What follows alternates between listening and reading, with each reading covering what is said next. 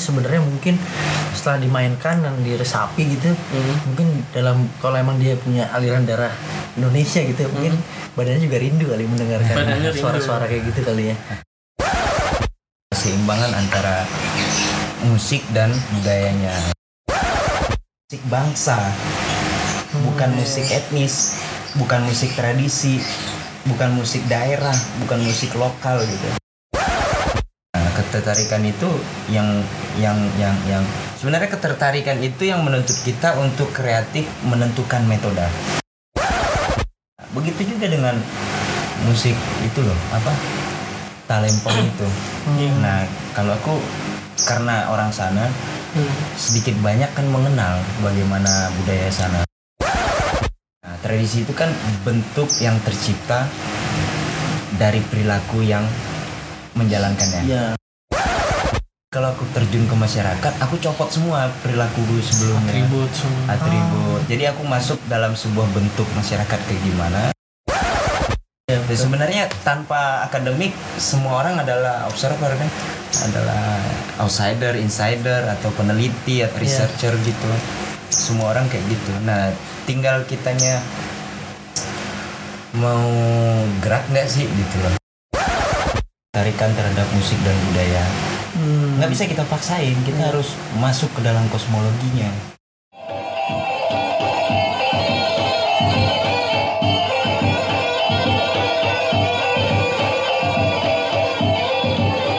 Eh, nah, balik lagi nih, balik lagi orang ini juga perdana. Dana kita. Ya, ah, kita ada di Slam Podcast. Dalam podcast. Ada Gilang Aku Gilang. dan aku udah Abram. Kita pada kesempatan kali ini beruntung banget nih Hmm. eh, perdana featuring, featuring emang bikin Featuring. lagu. Eh, enggak lah, ini kita mau tanya jawab Bersama Uda. Rijal. Uda Rijal. Nah, siapakah dia? Kita akan tanya langsung karena yang mengenal dirinya yang paling tahu adalah dirinya sendiri. Oke, selamat datang udah Rijal. Selamat datang dari Rijal. halo semua salam kenal Eh, jauh-jauh dari Padang loh. Jauh-jauh dari Padang. Jadi Uda Rijal ini aku pertama kali ketemu Ah, pas ah. di Padang. Waktu Oh. itu kita ngopi-ngopi di sebuah eh, saung ya udah Yap, di dekat Museum eh, Aditya Warman Aditya Warman. Warman Warman. Bersama eh, Eh, Ismet penggerak Ismet. seni eh, ranah sketsa ya komunitas ranah sketsa Oke, oke. Jadi udah kalau boleh dikulik-kulik kembali Yap. eh, udah boleh perkenalan diri dulu kali ya untuk eh, pendengar podcast perdana kita Iya. Slam. Hmm. Slam selamat buat Slam ya Iya. nama saya Rijal Tamenan eh, bergerak di bidang seni yang orang bilang namanya etnomusikologi. Iya saya basisnya di ini di, di Sumatera Barat. Sekarang masih nomaden belum dapat rumah. Eh, Tapi kalau udah Rijal ke mana-mana tuh berasanya rumahnya udah juga Rumahnya. ke mana-mana. karena kan memenangkan hati masyarakat lah ya pendengarnya khususnya. seru seru seru sih gitu Eh, kita sebenarnya cukup awam nih udah nih tentang etnomusikologi karena paling kita mentok-mentok yang tahu tuh cuma kalau nggak antropologi, sosiologi, biologi atau logi-logi lainnya. Karena ada di pelajaran SMA dan kuliah Betul. sosiologi. Nah, kalau etnomusikologi nih aku juga belum eh, paham-paham banget. Kayak cuman tahu siapa pelakunya, tapi lebih dalamnya itu juga masih kacau, masih bingung. Mm-mm. apakah ini ada hubungan dengan etnografi atau ini hubungan dengan musik terus mereka bertemu dan kawin memawin jadi etnomusikologi mungkin udah yang paham. Saya jelasin udah. Ya itu etnomusikologi itu anak cabang dari disiplin ilmu etnologi, etnografi, antropologi dan musikologi. ah oke Nah, jadi sederhananya pengertian eh, etnomusikologi itu eh, disiplin ilmu yang yang yang menye- me- keseimbangan antara musik dan budaya. Jadi kalau apa namanya? Kalau kita mau masuk ke dalam sebuah budaya itu data yang kita yang kita olah itu ya keseimbangan antara musik dan budayanya. Ya musik kan cabang seni juga gitu. Iya iya iya iya. Nah jadi apa namanya? Sebenarnya seninya sih sebenarnya seninya. Cuman yang diangkat kalau musikologi itu kan eh, pengkajian dari musik itu sendiri gimana gitu. Ah. Analisa musik gimana gitu. Pada sebuah budaya gitu. Iya iya iya iya. Karena setiap budaya kan pasti ada seninya. Di seni. cuman seni itu di setiap budayanya mungkin kalau etnomusikologi itu cerita di balik suatu seni musik di budaya itu sendiri gitu di kali budaya itu sendiri. Nah, cuman kan pengertian etnomusikologi ini kan jadi jadi kayak samar di masyarakat awam Iya, iya, karena dia mikir oh ini studi musik etnis eh maaf ini studi musik eh, tradisi nih gitu. Ini studi musik eh, eh, daerah nih gitu. Iya iya. Nah, sejatinya etnomusikologi itu nggak gitu. Jadi dia berasal dari kata etno. Etno itu etnis, itu sebuah bangsa gitu. ah Nah, jadi dia itu adalah studi musik dari budaya bangsa tertentu gitu loh. iya iya iya Nah, jadi yang yang di studi itu musik bangsa. Bukan musik etnis, bukan musik tradisi, bukan musik daerah, bukan musik lokal gitu. Musik bangsa. Ya, kalau kita ambil contoh kan bangsa Melayu musiknya kayak gimana? Ah, Nah, gitu. Nah, Melayu kan sangat luas. Berarti Betul. kita berurusan dengan antropologi. iya iya iya. Berarti kita berurusan dengan eh, etnografi tertentu gitu. Hmm. Betul, betul, betul, Nah, itu etnomusikologi susahnya di situ. benar benar benar karena kalau prosesnya malah sangat panjang banget ya dari Panjang, eh, iya. apa mengetahui bahwa dalam satu bangsa tuh ada musik tertentu ditelaah eh, sebagai seorang antropologi Iya. iya jadi memaksa untuk jadi harus seperti antropolog gitu ya iya Iya, karena di situ ada teknik insider sama outsider kan di dalam di dalam eh, observasi. Iya, Di dalam observasi. Cuman cuman kan itu di era 40-an sampai 60-an ya. Iya. Nah, tokoh-tokohnya ada kayak Alan P. Meriam, terus eh, Mental Hood, eh, mereka profesor semua, Eh, dan itu dari luar. Terus ada su- yang yang yang muda dari eranya dua nama tadi, Susan Kelenger gitu, dan masih banyak lagi. Cuman kan yang jadi catatan zaman sekarang kan sebuah bangsa itu atau sebuah budaya itu kan mengalami evolusi dan perkembangan ya. iya iya Ya, develop lah gitu Betul. mereka. Nah, kayaknya kita bisa tutup buku mental hood, kita bisa tutup buku oh iya iya Oh, Alan Iya, Pemeriam, Alan, kita iya. bisa tutup bukunya si Susan Klenger nah, dan tokoh-tokoh lain gitu karena budaya kita udah bergerak cepat gitu. Nah, jadi kita harus lupakan semua teknik itu. Nah, kalau aku sih kayak gitu, hmm. ngejalanin sebuah sebuah pendekatan ke masyarakat harus berbaur gitu. ngikuti zaman Iya. pendekatannya mungkin Iya, ngikutin zaman. Hmm. Kita nggak bisa serta merta jadi ini apa? Ya tahu dong masyarakat kita kalau dia ngerti kita lagi penelitian gitu kan, Hmm. itu susah ngedapetin data, semuanya jadi fake kan, Hmm. bisa jadi fake. Nah, mending kita copot dulu itu semua atribut. Ya terkait dengan usaha aku selama ini nggak pernah nggak pernah apa? Ya aku buka atribut itu. Iya iya, iya. kalau berdasarkan pengalaman yang sudah-sudah pendekatannya itu seperti apa udah misalnya udah pernah eh, meneliti suatu daerah atau Waktu aku masih kuliah, Iya. nah studi studinya itu kan ada dua etnis. iya Pertama itu etnis Bali. Aku tertarik dengan dunia perkusi. iya Aku suka dengan eh, salah satu jenis ensemble perkusinya namanya itu Balai Ganjur. boleh ganjur Balai Balai Ganjur. Nah, Balai Ganjur kalau di- kalau diteliti dari peran fungsi kedudukan itu udah banyak banget. Mhm. Nah, terus yang kedua etnisnya yang aku suka teliti w- waktu itu eh, Minang, Minangkabau gitu, Sumatera Barat. Nah, terkhusus untuk jenis musik perkusi tradisinya eh, lokal setempat eh, talempong. Nah, talempong ini banyak banget. Iya. Nah, aku pilih talempong paci gitu loh.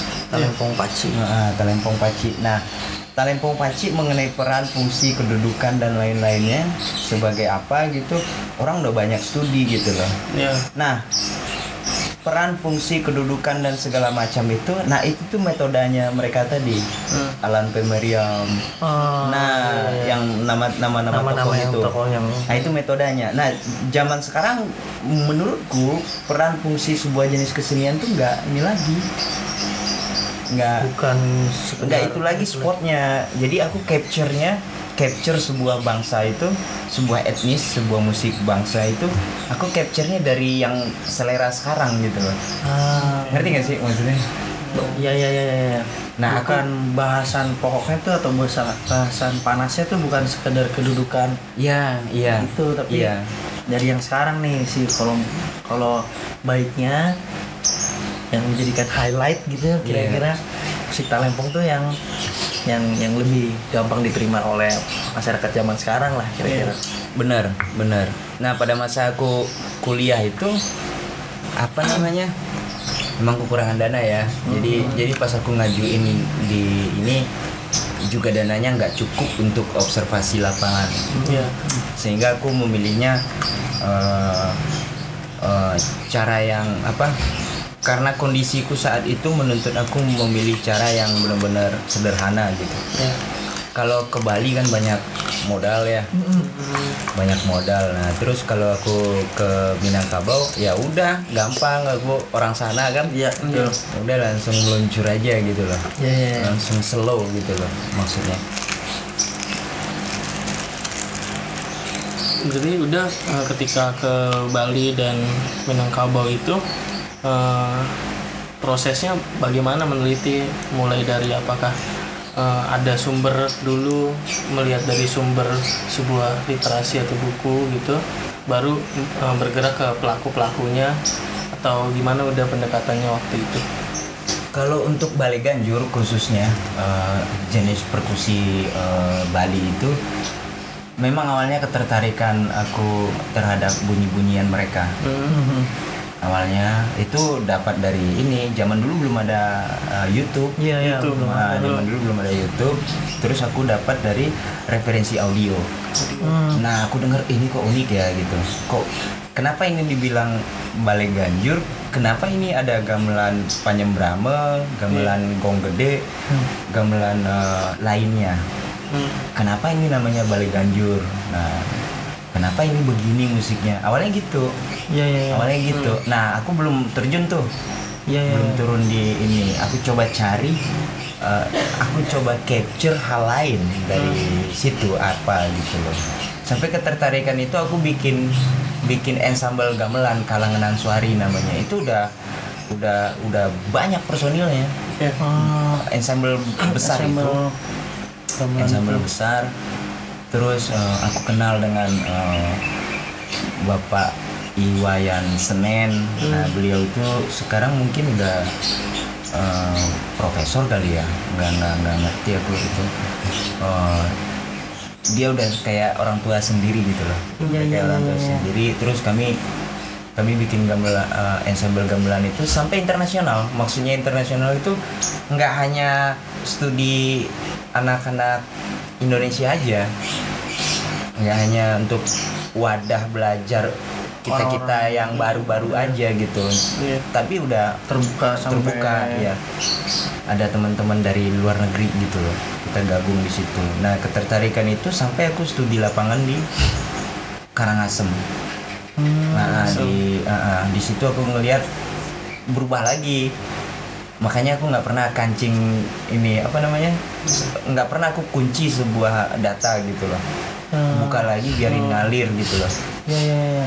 sampai aku turun di sana nah ketertarikan itu yang yang yang yang sebenarnya ketertarikan itu yang menuntut kita untuk kreatif menentukan metode Oke. nah, ah, aku rasa gitu sih Iya iya iya. Hmm. Jadi ter- ketertarikan pada hal tertentu kita mikir oh ini harusnya pakai metode ini. Jadi kalau ketertarikan pada hal lain metodenya lain lagi. lain lagi gitu iya nggak bisa satu metode kita samain gitu kita pukul rata begitu juga dengan musik itu loh apa talempong itu Iya. nah kalau aku karena orang sana Hmm. sedikit banyak kan mengenal bagaimana budaya sana Iya betul. Sedikit banyak mengenal bagaimana karakter masyarakat sana Iya. sedikit banyak mengenal tentang apa yang ada di sana gitu loh Iya. dan aku coba studi juga bagaimana hasil penelitian si A, Mhm. hasil skripsi si A, si B gitu, hasil Yang telah disertasi. ngulik si talempong itu sendiri. Iya, dan aku pelaku kan, Oh, pemain, iya. pemain juga gitu. Iya sebenarnya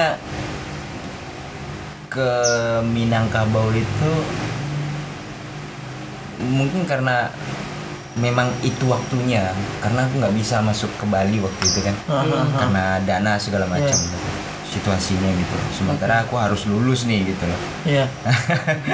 waktu itu Tapi posisinya tuh pas akhirnya ke Minang, Minangkabau, ya terus jadi kayak langsung ini gak sih? Disuruh harus lulus. Ya kan? Maksudnya harus lulusnya kan pakai pakai ditutup dengan tugas penelitian tersebut kan? Terus jadi sekalian langsung mengupas eh, talempong dari si, sisi capturean yang udah sendiri gitu. Jadi punya apa ya eh, kupasan sudut pandang baru terhadap talempong gitu. Alat musik itu sendiri. Gitu nggak sih Eh, enggak juga sih. Oh, enggak juga. enggak juga karena apa namanya? Gini aku tuh suka dengan antropologi sosiologi eh, filsafat. Iya ya Iya. eh, baik eh, estetikanya artistiknya baik secara kompositoris gitu dan lain-lain gitu. Kalau bahasa akademiknya kan gitu. Iya, iya, bahasa iya. akademiknya kan gitu. Tapi sederhananya ketertarikanku di luar musik dengan ilmu-ilmu falsafah itu kayak ngebentuk gitu loh Hmm. kayak membentuk diriku untuk berpikir ulang tentang apa yang ada gitu kalau dulu ini aku dongeng dikit boleh nih? Boleh banget, boleh banget. kalau dulu orang membu apa berlaku sesuatu berperilaku sesuatu sehingga yang lain mengikuti Heeh. perlahan waktu demi waktu jumlahnya makin banyak menjadilah sebuah yang orang bilang tradisi gitu Heeh. nah tradisi itu kan bentuk yang tercipta dari perilaku yang menjalankannya Iya. Hmm. yang gitu nah jadi singkatnya kita bisa bilang perilaku membuat bentuk Perilaku membuat kan Perilaku. laku membuat bentuk gitu loh. nah pada saat aku coba penelitian eh, terkait dengan tugas akademis ya Iya. Nah, setelah aku lepas dari akademis dan hingga hari ini growing up dong, apa Betul, bertumbuh dong betul. pemikiranku segala macam gitu. Nah, yang hingga hari ini tuh aku berubah saat ini. Kalau dulu orang bilang laku membuat bentuk gitu. Nah, sekarang aku berpikir berbalik dari itu. Bentuk merubah laku. Ah, iya. iya. Nah, sebuah tradisi, sebuah apa namanya? Ya kayak sekarang nih sosmed. Iya. Iya. Kalau kalau kita nyadar nih ngelihat sosmed gitu kan apa aja gitu. Heeh. Pas ngelihat platformnya itu pas kita ngelihat se- seorang artis gitu kan, Iya. dia ngelakuin apa. Nah, itu tuh kan merubah laku kita. Betul, betul, Iya. betul. Nah, betul. kita jadi jadi, Jadi- fans atau apa Fans, Jadi mengidolakan gitu mengikuti dia. mengikuti dia. Nah, kekuatan bentuk saat ini sampai merubah laku gitu loh. Iya, iya, iya. Nah, ini ku sadari sepenuhnya. Jadi kalau aku terjun ke masyarakat, aku copot semua perilaku sebelumnya. atribut semua Atribut. Jadi aku masuk dalam sebuah bentuk masyarakat kayak gimana, tis gitu. Udah kayak gelas kosong, melebur lebur aja dulu gitu loh. Nanti akan diisi dan itu akan mengendap gitu loh. Resap dan serapannya dapat kita jadikan titik mau capture apa nih gitu loh. gitu. Iya. Nah sampailah pertanyaan Abram tadi. Terus Talempong itu eh, waktu itu harus tuntutan apa akademik? Ya baru boleh meneliti apa gimana gitu Iya, ya? ah, gitu ya ah, tadi iya, arahnya iya, ya. iya, Dan betul. sebenarnya tanpa akademik semua orang adalah observer kan? Iya iya. Nah bener banget semua orang banget. adalah adalah outsider insider atau peneliti Iya. atau researcher gitu. Semua orang kayak gitu. Nah tinggal kitanya mau gerak nggak sih gitu loh di hal itu di hal itu Nah, dan aku memang melakukan itu dari eh, dari berapa ya? Ini 17 tahun yang lalu ya. 17 tahun yang lalu aku gerak itu. Kalau berkesenian sih aku sadarnya itu 24 tahun yang lalu mungkin. Aku udah gerak sampai 24 tahun. Cuman mengambil sikap untuk menjadi peneliti itu maksudnya itu observer gitu ya 17 tahun yang lalu. Oh, ngumpulin data dulu baca-baca sama teman gimana gitu kan udah ada resapan udah ada endapan baru terjun ke lapangan. Iya iya iya. dicopot dulu semua itu nanti dia akan ini akan akan kayak percikan tuh loh. Ya ini buku yang kamu baca tak gitu dia pas ngelihat masyarakat dis ini kata yang ini tapi kok enggak ya iya iya iya bener, bener. Nah, mengambil ininya kan susah gitu. Ya aku maksud kayak gitu tadi Yes, Abram yes, yes, yes. sama Gilang. Lalu hasil temuannya pada waktu itu seperti Dikumpulin, dikumpulin pelan-pelan. apa? Mhm. Nah, itu kan ada narasumber yang lain-lain. Kita harus mengambil sikap sih sebetulnya. Mengambil sikap. Menurutku yang hingga hari ini semuanya ada dua di atas dunia ini. Setuju, tidak setuju, suka, Betul, tidak betul, suka, senang dan benci, Benci, gitu. gitu. Ya, ya, semuanya ada dua. Nah, kita harus mengambil sikap ketika data sudah kita kumpulkan terus nara dengan se- sejumlah narasumber tapi narasumber berikut yang selainnya bilang tidak setuju nah kita ambil sikap. Hmm. ya, karena kita harus menginformasikan ke yang lain gitu. Iya. ke apa namanya? Ya, ya, ya. Ngerti lah ya. Ya ya. Eh, sebenarnya yang proses proses decision itu mengambil sikapnya itu tuh mungkin akan dirasakan oleh setiap individu gitu. Kalau melakukan hal itu kali. Kalau nggak pernah melakukan Iya. hal itu ya dia hanya sekedar oh informasi yang ini oh informasi yang B oh informasi yang C. Tapi padahal informasi A B dan C itu mereka punya pendapat masing-masing gitu kita kan kayak tetap harus juga mengambil sikap mau ambil dari mana mau lebih percaya yang mana atau ngeliat di lapangan sebenarnya ini cocokannya yang lebih ke mana gitu kali ya. Iya, Iya. bener. ya mengenai decision atau pengambilan sikap ini, wah ini emang berat nih. juga kalau mau jadi tambah berat ya Iya, iya, iya. Tapi kalau seandainya kita, ya satu di antara kita sekian banyak ini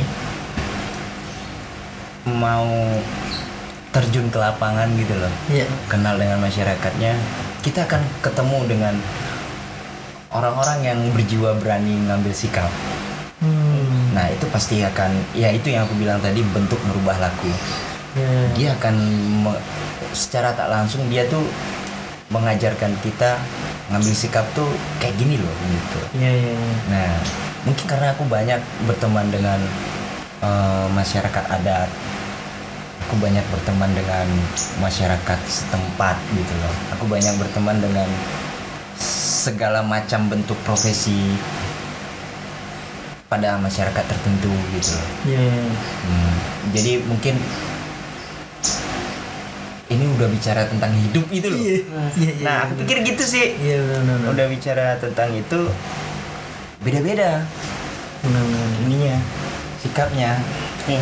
nah itu yang aku pelajari sampailah di di di ruang akademik. Aku tuh udah ngerasa bukan ya mahasiswa. Bukan. Aku udah ngerasa bukan ya peneliti. Enggak bukan.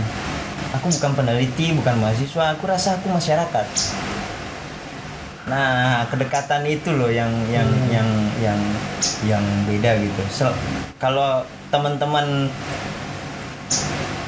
dunia kampus baru-baru ini bilang eh, yuk kita dengar perjalanan etnografinya dari Jal. Hmm. Nah, bahasanya gitu. Tapi kalau teman-teman masyarakat eh, tertentu yang adat, masyarakat adat, masyarakat biasa gitu. Yuk kita dengar kisah Rijal. Dia cuma ngomong gitu. Iya iya iya. iya. Nah, itu bedanya tuh. Di situ bedanya. Terkait dengan apa hasil buku Talempong yang aku buat ya. Itu kan sebenarnya dia cuma dengar mau dengar Jal kamu nemuin apa sih? Gitu. Iya, di dalam ensemble Talempong Paci itu apa sih yang kamu temuin gitu. Nah kalau anak-anak seni rupa kan bilang kan jiwa ketok gitu. Jiwa ketok. Nah, itu bahasanya Sujoyono ya kalau nggak salah itu tokoh seni rupa Indonesia dulu. Nah kalau aku udah ngelihat itu di dalam ensemble itu, nah dalam hal ini yang aku capture kan komunikasi. Hmm. Yang yang aku capture itu eh, ya lebih ke filosofi kan. Iya. Dan itu nemu gitu. Nah, nggak nggak nggak nggak bisa hal itu filosofi komunikasi Ya, oh. hal itu nggak bisa dinafikan di saat bermain Ah. di saat bermain di saat kita memukul Memukul. uh, instrumennya memukul alatnya di saat kita mengayun tongkatnya mem- mem- mem- mem- memukul alatnya menyentuh alatnya itu nggak bisa kita iniin nggak bisa kita lewatkan gitu loh Iya. nggak bisa lewatkan Ajib banget. Asik banget. asik banget padahal ternyata setiap pelaku yang memainkan gitu Hmm, mungkin mainin aja udah syukur gitu. Iya. Nah, padahal ternyata secara nggak sadar gitu di alam subconsciousnya atau unconsciousnya gitu Iya. sebenarnya itu sebenarnya masuk tuh ada ya arti dibalik memainkannya maksudnya iya atau bunyi-bunyinya. ya bunyi-bunyi itu ya entah sepercik atau seberapa persen filosofi yang ada di alat itu masuk ke terinstall lah dalam pemainnya gitu Iya, kali ya. iya, iya. Jadi kayak into deep ya. jadi Ah, kayak into deep. Kita tuh dalam dengan dengan budaya itu gitu loh. Makanya aku bilang aku bukan mahasiswa ke yang lain-lain. Ma- Eh, lagian aku udah udah nggak punya kartu KTM ya. Terus makanya aku bilang aku tuh bukan peneliti gitu loh. Nah, Ketika masuk ke sebuah daerah, iya bukan gitu. Aku cuma mau cari dulur ya bahasa Jawanya. Cari dulur. Cuma mau cari keluarga. Aku hanya pengen tahu bagaimana perilaku mereka keseharian. Hmm. Nah, terus kan ada pertanyaan setelah kamu tahu gimana? Ya, selagi waktunya pada waktunya in that time aku ada di dalam situ, aku jadi mereka gitu aja. Hmm. iya Nah, terkait dengan talempong juga gitu. Nggak lepas perilaku musikal talempong itu dari dalam diri kita gitu. Nggak lepas. Ntar kalau mau masuk apa lagi, aku juga bermain djembe kan. Iya. Juga budaya Afrika sampai art camp aku studi dengan langsung dari guru djembe Afri- Afrika Barat dari suku Mali. eh Mama Keita namanya. Aku langsung belajar sama dia gitu dari Dan- Afrika dari Afrika itu kerasa banget emang beda seorang native Neti. ya iya, seorang iya. native person gitu Hmm. men- me- me- men-share ya membagi Iya. membagi kebudayaannya itu itu beda sama sama researcher sama mahasiswa Iya. sama peneliti itu beda Mas Gilang Iya. beda gitu Nih barat nih kalau awamnya nih Hmm. kalau belajar bahasa Inggris Iya. sama guru les nah itu beda sama belajar bahasa Inggris sama orang bule langsung Bule Nah, langsung. ya kira-kira gitu lah awamnya kira gitu Ya. Iya. Kalau Iwayan Senen itu kan bisa dibilang murid ya oleh Iwayan Dibio. Iwayan Dibio itu tokoh pelopor juga ya. Dia di Gong Gebiar. gong ke, gong kebiar kalau lidah mereka bilang nah gong kebiar itu ensemble besar ya nah komposisi komposisinya juga juga eh, gending-gending ya bahasanya gending-gendingnya juga banyak di di di di, di- ditawarkan kebaharuan oleh almarhum Iwayan Dibil Nah, beliau itu guru oleh Iwayan Senen. Nah, Iya. Iwayan Senen langsung ngajarin aku. Iya, iya, iya. Jadi ngerti kan net, Iya. seorang native kayak gimana Iya, ngajarin iya, budayanya secara- gitu. Nah, kita harus Iya. masuk gitu. di tangan pertama lah itu. Iya. Langsung. Nah, budaya Bali, bangsa Bali, bangsa Afrika dalam konteks eh, Afrika Barat, suku Mali, dia dari Juini, Ju- Junia ya, Junia, eh, Memadi Keta, itu ngajarin tuh benar-benar beda gitu loh. Iya. Nah, yang nggak tahu kalau zaman sekarang anak-anak sekarang tuh mau nggak sih turun kayak gitu gitu. loh. Iya, karena nggak tahu ya ini mungkin opini sendiri aja kali. Hmm. Asal yang punya keterampilan gitu ya, punya skill, dia sudah memvideokan gitu. Mungkin anak Iya. sekarang tinggal tonton video tutorialnya terus dia belajar aja dari Belajar. rumah di balik laptop ya. Ya, ya. Nah, itu, itu Iya. yang terjadi hari ini sih. Iya. Berarti ketika penelitian itu Talempong Paci berarti udah ikut eh, beberapa kali pentas juga di Iya. ikut juga terlibat berarti eh, Iya. rutin sebagai salah satu anggota Pemainnya di pemain situ. gitu ya. Iya, iya, aku juga ikut main, aku diajarin di situ dan bagaimana mengenal bahkan menstem apa. Hmm. Kalau aku bilang aku se- se- sejujurnya aku nggak terlalu jauh sampai eh, misalnya membuat talempong gitu. Ah. Enggak, enggak, enggak, enggak sampai membuat, tapi aku tahu organologi akustiknya Ah. kayak gimana, bahan apa yang Yang yang untuk digunakan untuk mencetak Hmm. itu gitu loh. Emang harus into deep sih. Itu dia. Iya, kalau nggak nggak jadi. Karena jadi tahu ini maknanya juga kan Iya. maksudnya Kalau nggak itu deep, taunya cuma kulitnya doang. kulitnya. Kulitnya doang. Ibarat kalau kulitnya tuh cuma uh, kopernya yang buat bawa alatnya doang. Gitu. Jadi Iya. Belum nyampe alatnya lah ibaratnya. Tapi setelah eh, selesai penelitian itu udah masih bermain itu Masih sampai hari ini. Nah, apakah ada eh, suara apa video atau suaranya gitu ketika Kalau kalau orang mau lihat itu bisa di mana gitu. atau bisa didengarkan langsung di Ah. sini apakah gitu udah ada Iya, sebenarnya Di- sebenarnya kalau di YouTube ada Tanmenan merekam ya. ya Bisa dilihat di YouTube Tanmenan merekam atau di Instagram gitu. eh, Rijal Tanmenan gitu. Cuman aku ada video nih. Eh, kemarin main di waktu launching buku. ya Oh ya, bukuku judulnya Dialektika Talempong Paci. dialektika Dialektika Talempong Paci. Di situ aku ngasih kuliah juga. ya Eh, maksud kuliahnya aku juga menjelaskan hasil-hasil penelitian aku menjelaskan hasil-hasil temuan eh, yang terpapar dalam buku itu oke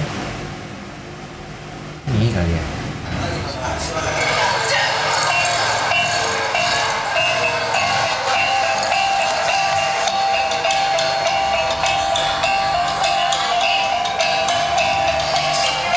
ini di mana udah? Ini di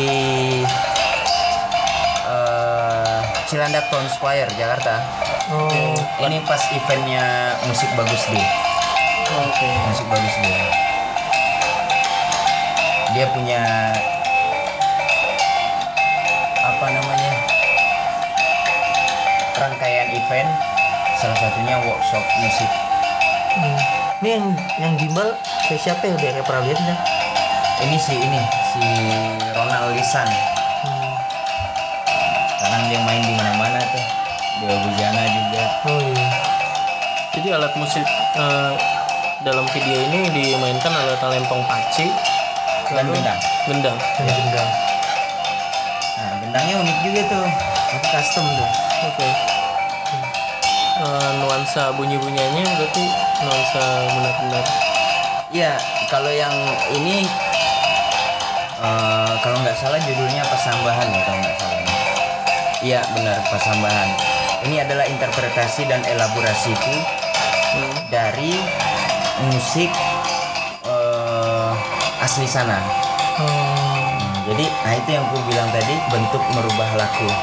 Ketika aku mendengar musik pesambahan yang dimainkan oleh empat orang atau lebih, Ya. Gimana caranya aku transformasi dalam tiga orang? Nah, ini yang main kan cuma dua orang, Iya. yang satu main gendang. Kami bertiga, ini tamenan bertiga. Tamenan dialektik, tamenan bertiga. Kami bertiga, dua orang yang main talempong, satu yang main gendang. Nah, gimana nih? Nah, kita sampai memformat gitu, mengelaborasi itu. Oke. Ini interpretasi. Nah, Nah, ini dialognya.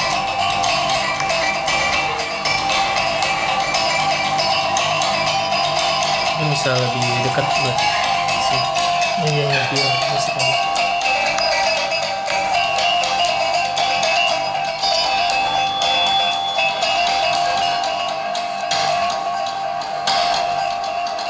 Nah, ini secara kompositoris aku geser ke alat tiup.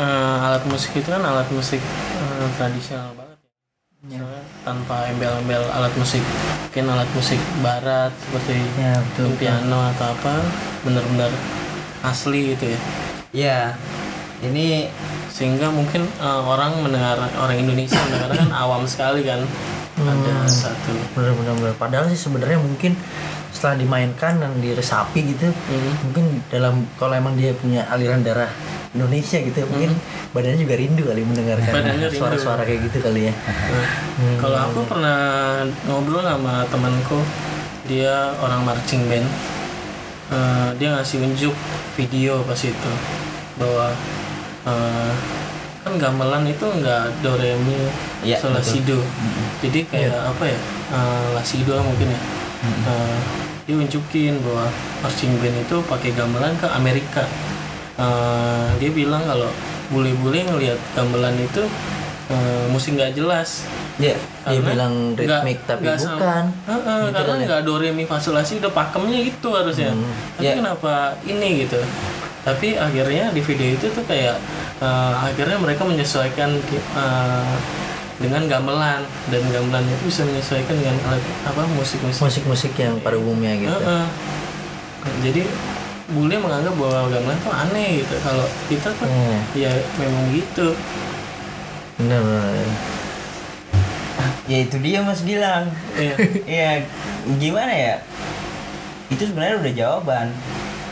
Kalau bisa disimpulkan ya, Mhm. itu sebenarnya udah jawaban. Namanya kosmologi kan. kosmologi Nah, kosmologi gamelan begitu. Kosmologi talempong begitu. Gamelan Jawa begitu, gamelan Bali begitu, Jasuli ya, Jawa Sunda Bali. Hmm. Begitu kosmologinya, nggak bisa Iya. kita paksain. Di situ kesadaran sepenuhnya yang aku rasakan sebagai orang yang memiliki ketertarikan terhadap musik dan budaya. Hmm. Nggak bisa kita paksain, kita harus masuk ke dalam kosmologinya. Hmm. Kita harus masuk kalau mampu gitu keselaras keselarasannya juga kita baca gitu. Dan sepenuhnya me, me- apa namanya? Me, merasakan lah selera masyarakatnya gimana kosmologinya itu. Nah sebenarnya itu jawabannya sih ya sebenarnya itu jawabannya aku nggak mau kalau istilah-istilah tahun-tahun 80-an kan memperkosa musik itu nah istilah-istilah 80-an bilang gitu jangan diperkosa dong gitu Iya. nah ini ini ini PR berat bagi seorang seniman ketika dia mengerti bahasa kontemporer, mengerti modern, mengerti fusion, mengerti Iya. eklektik gitu. Nah ini PR berat bagi seorang seniman. Kalau bicara hanya medium gitu kan dia udah bisa uh, zaman saat ini instalasi misalnya kan instalasi karya seni gitu Hmm. secara medium dia ngangkat gamelan bisa bisa aja gitu. Iya. Nah, Iya. tapi secara idiom keangkat nggak? Nah, idiom ini yang soul kan? iya betul idiom ini yang benar-benar kalau hanya sekedar memukul talempong Hmm. berbunyi udah kelar tapi kan se- se- seorang etnomusikolog nggak tuntas dan berhenti gerakannya sampai di situ kan? Betul. Nggak berhenti sampai di situ. Kita kita bertanggung jawab apa mengeluarkan informasi-informasi yang kita dapat dalam konteks atau dalam koridor edukasi kan? Betul. Ya. Nah sehingga sehingga orang-orang juga punya kesempatan lah untuk sekedar eh untuk mendapatkan informasi bukan sekedar lewat dunia secara musik itu tapi di balik dunia gitu. iya iya iya